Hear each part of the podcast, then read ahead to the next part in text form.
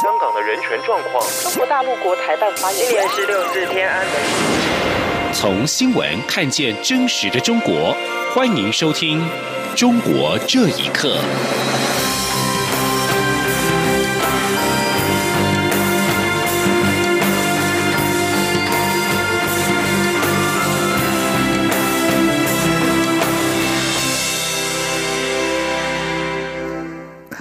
各位好，欢迎收听《中国这一刻》。中国湖北省武汉市出现不明肺炎。韩联社报道，南韩疾病管理本部今天表示，韩国国内也出现首例不明原因肺炎疑似病例，患者是中国籍女性，曾经于去年的十二月十三号到十七号访问中国的武汉市，在入境韩国十四天内出现了肺炎症状，而目前该患者已经被移送到彭塘首尔大学医院接受隔离治疗和检查，健康状况良好。此外，为了因应武汉市出现的不明肺炎，香港当局今天把严重新型传感染及性病。病原体呼吸系统病列为必须呈报的传染病，而截至今天中午，香港有三十八人从中国大陆武汉返港之后不适，有发烧、呼吸道感染或者是肺炎的症状。医院管理局公布，相关病患在过去一天增加了八起，他们曾经于过去的十四天到过武汉，病人目前情况稳定并且被隔离，而三十八起病例当中已经有二十一人出院。台湾的卫生福利部疾病管制署今天表示，由于武汉不明原因肺炎疫情尚未明朗，为了使相关防治作为更加弹性，目前正进行公文作业，规划把武汉不明肺炎列为第五类法定传染病。记者肖兆平报道。卫生福利部疾病管制署持续紧盯中国大陆武汉不明病毒性肺炎疫情。机关署副署长庄仁祥表示，中国大陆官方自一月五号公告感染人数后，至今还是五十九例七重症的情况没有更新。尽管如此，机关署依旧强化登机检疫以及边境检疫工作。庄仁祥指出，卫生单位已经把有武汉旅游史。发烧及呼吸道症状以及肺炎征兆等三项指标列为通报定义，且目前正进行公文程序，预计近期要把武汉不明原因肺炎公告为第五类法定传染病。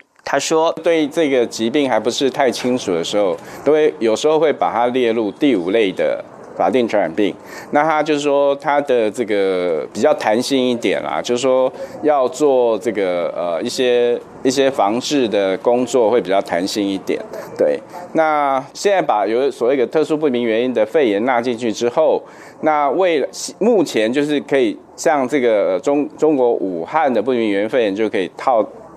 就可以就可以呃用这个这个这个呃类别去做通报。庄仁祥表示，从去年十二月三十一号启动登机检疫以来，共有九名轻症民众，但评估后不需后送，由地方卫生局追踪即可。不过新增一名曾经前往武汉市，但未前往华南海鲜市场返国后有不适症状的个案，虽然怀疑是在台湾感染腺病毒或流感，但。但机关署依旧从严认定，目前个案正隔离治疗当中。他说：“呃，目前其实我们会认为风险仍属于不高啦，嘿。”因为他这个呃看起来呃比较像是否是可能是在台湾的感染。机关署表示，他们也透过其他部会以及相关管道，向旅客及台商、学生等进行卫教宣导，提醒国人避免临近相关区域，避免接触禽处。如有发烧或类流感症状，就应主动就医通报。中央广播电台记者肖兆平采访报道。中国政府加强严格控制思想，继去年底下令清查中小学图书馆之后，中国教育部再发出公告，要求义务教育学校不得使用境外教材，而普通大学、职业院校如果选用境外教材，也必须按照有关政策执行。对此，学者指出，当局管制境外教材的目的根本就是控制教育。请听以下的报道：中国教育政策及管理部门在七号发布新的教材管控新规则。内容指出，义务教育学校不得使用境外教材；普通高中选用境外教材，按照国家有关政策执行，且不得以使用地方课程教材。校本课程教材等取代国家所规制的课程，这也是中共建政以来首次对各学科领域的教材推出统一管控的做法，更超过毛邓时代中共领导人以指示形式来干预教材的选择。而对这项新规定，也引起了中国社会的关注。对此，北京清华大学学者庄女士表示，教育部根本没有分清楚教育和宣传的分别。教育应该是为一个国家、为一个民族培育公民的一个过程，成为有知识、有是非判断能力的一个公民，而不是培养接班人的。现在当局管制境外教材的目的，根本就是控制教育。他说：“这就是他们意识形态控制的一种方式嘛。”哎，其实本来中小学就是义务教育阶段，已他们已经几乎全部控制了。什么那些爱国主义教育啊，政治方面的这种意识形态方面的这种教育，就已经是很很厉害了，已经就没有什么空隙嘛。还还发布这种东西，海他反正教育部他就是一个控制教育的部嘛。我一直管他们叫破坏教育部。美国乔治亚大学博士留学生古义则认为。从去年六月，香港以年轻人为主流的反送中运动兴起以来，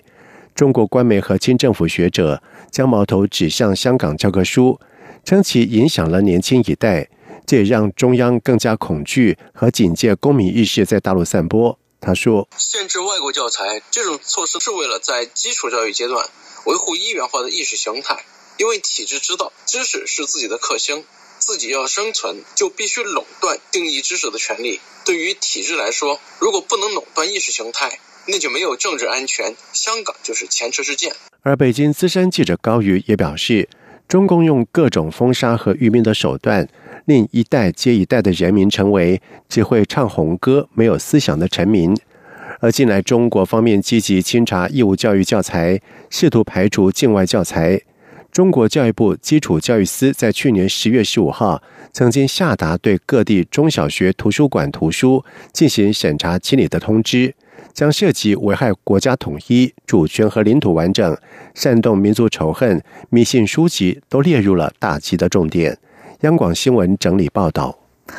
继阿里巴巴、百度、腾讯等民间企业的创办人陆续被退休或是被离职之后，中国知名地产万通集团创办人冯仑也自曝被退休，每个月领退休金八千元人民币。学者认为，中国的民营企业本质上仍然属于党营企业，而企业家还是必须无条件接受党的领导。请听以下的报道。中国以往最赚钱的民营企业老板，近期连自己的职位都难保。近日在推特上流传一段影片，万通集团创办人冯仑在片中自曝自己已经到六十岁，一天有某个组织要他去办个手续，因为他退休了，还被告知一个月领退休金八千元人民币。这段影片引起网民热议。有人说，冯仑坐拥二十亿资产，却被要求退休，中国共产党简直是在抢钱。贵阳学者曾宁对自由亚洲电台说：“冯仑是民营企业家，他的财富属于个人资产，但是现在却被退休，这反映了当前中国社会民营企业所遭遇的现实困境。”他说：“因为所谓的民营企业，实际上这样的企业是属于他个人的，属于他个体的。”他自己的企业谈得上什么退休不退休了？只反映了一个客观情况，这就是党要领导一切，包括私营企业、民营企业家，他们也要无条件的接受党的领导。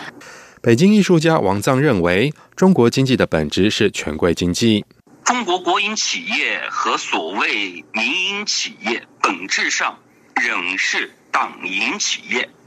集权权贵可以肆无忌惮的任意侵占民营企业的财产，干扰和定夺民营企业的人事任命权等企业合法权。去年九月至今，先后有阿里巴巴创办人马云、百度公司创始人李彦宏、腾讯公司董事会主席马化腾、京东集团董事局主席刘强东以及联想控股董事长柳传志等人相继被离职。似乎在中国的民营企业家对自己的企业并无控制权。河北学者马刚受访表示。中国社会事实上是一个奴隶社会，在这个土地上的所有资源以及生存的人类都是属于帝王的财产。中国的民营企业也是一样。冯仑一九九一年创建万通集团，一九九九年跟深圳万科的王石等人联合成立了中国首家房地产策略联盟——中诚房网。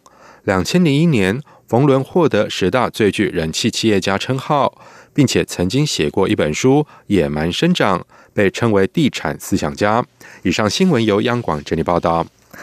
长江的白鲟灭绝，目前长江生物完整性指数已经达到最差的无鱼等级。中国从今年一月一号开启十年的禁渔，以修复这条中国主要河流的渔业资源。环保专家认为，只有禁渔是不够的，还必须处理沿岸的工厂和污染等问题，而且地方政府可能会难以落实。请听以下的报道：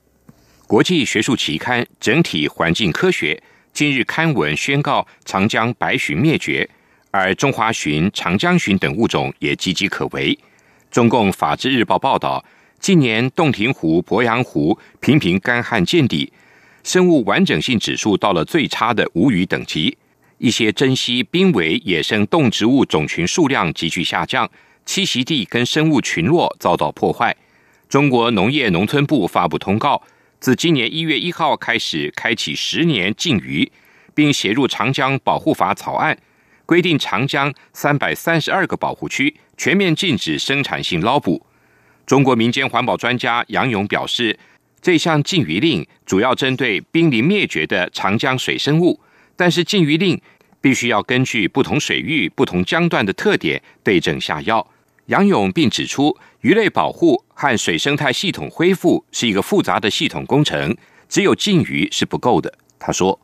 光靠这禁补是不行的，必须进行综合治理、系系统治理，特别是这个水污染的防治、工业废水的排放。官方资料显示，长江经过上海、江苏等十一个省市，集聚了全国近半数的化工企业，而废水、化学需氧量、